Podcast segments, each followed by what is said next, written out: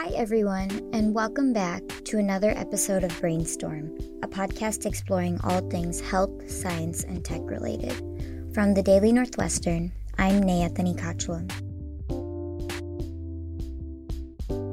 There are a lot of people schooled in Western thought who are skeptical of non Western medical systems, so in this episode, we're going to break down one of them. Today, we'll be focusing on traditional Chinese medicine. Traditional Chinese medicine is basically a practice that has been used for ever, essentially, and it incorporates a lot of different aspects of medicine. The idea of traditional Chinese medicine is to look at the individual specifically and look at them holistically. So when you're treating an individual, it is very much like I'm going to look at this individual who might have a certain disease, but we're going to look at the cause inside their body and how we can treat that. That's Weinberg Jr. Allison Mo. Last summer, she studied abroad in China and got to learn more about public health issues in China and traditional Chinese medicine.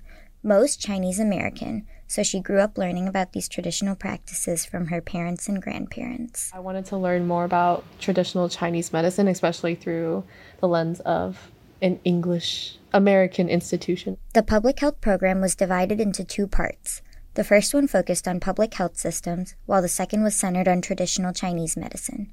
According to Weinberg professor Li Cheng-gu, who is the program director for study abroad in China, learning about these topics is eye opening. Students, by all means, have opened their horizon. They see, oh, there's an alternative to the Western medicine. Our students not only learn theory, but actual practice.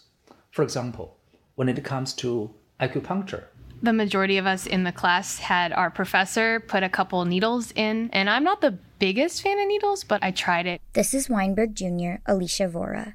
She studied abroad last summer with Mo. So, the first time we interacted with an acupuncture needle is we would have it in our arm. So, she would stick it in, and you would feel a pulse throughout your whole arm. I actually felt it go down all the way through my leg. It's the chi that flows in your body and you could feel it moving. And so it was a really surreal experience. It was an odd feeling and I don't know how to replicate that in any other way. Let's back up a second. Vora was just talking about chi. And for those who don't know what that is, it's basically a foundational part of traditional Chinese medicine. It's like blood, but it also flows in the universe and on our earth. That's how I think of it chi as matter. You are matter, and you can also hold matter. You can consume matter. But I guess each person kind of has their own way. I don't think there's a universal term for chi, which mm-hmm. is what makes it kind of unique and cool.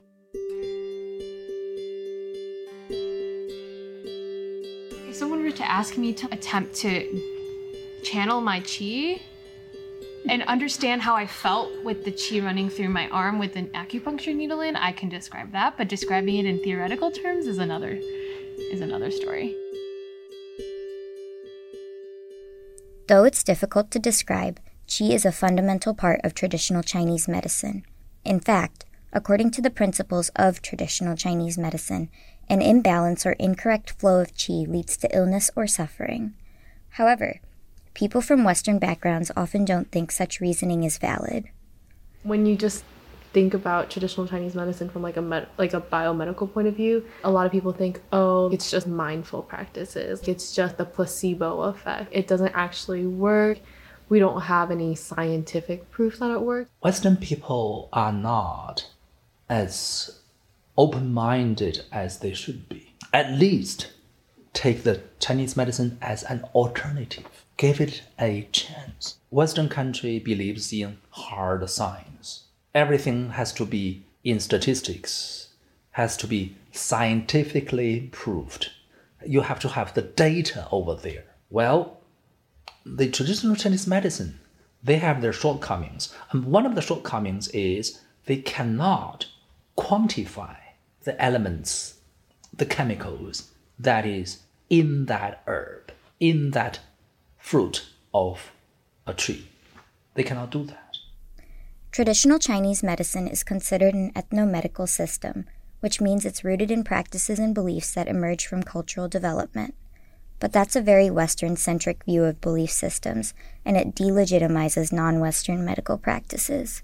In reality, the Western centric biomedical approach is just as much an ethnomedical system as traditional Chinese medicine. Systems are based in culture, and at the end of the day, we need to remember that biomedicine is coming from a Western perspective, so evaluating other traditional medicines through that lens isn't always the most effective or the most reliable. In order to take away the stigma of traditional medicine, you have to completely reinvent how people think about medicine. Because biomedicine is viewed as such a standard, people don't think about it as an ethnomedical system and they just think that this is how we have to evaluate everything.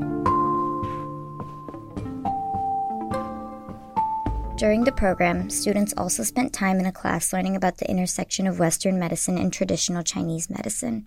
But theory and practice are very different.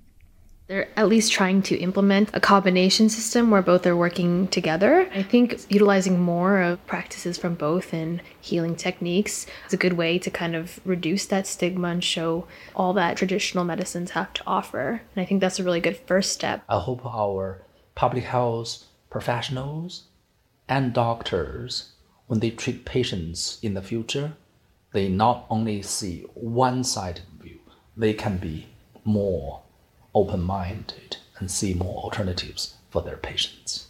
Even though Western medicine has played an important role in understanding health and science, it's important to remember that it's just one approach to medical practices. That's it for this week. This is Brainstorm, and we'll see you in the next episode.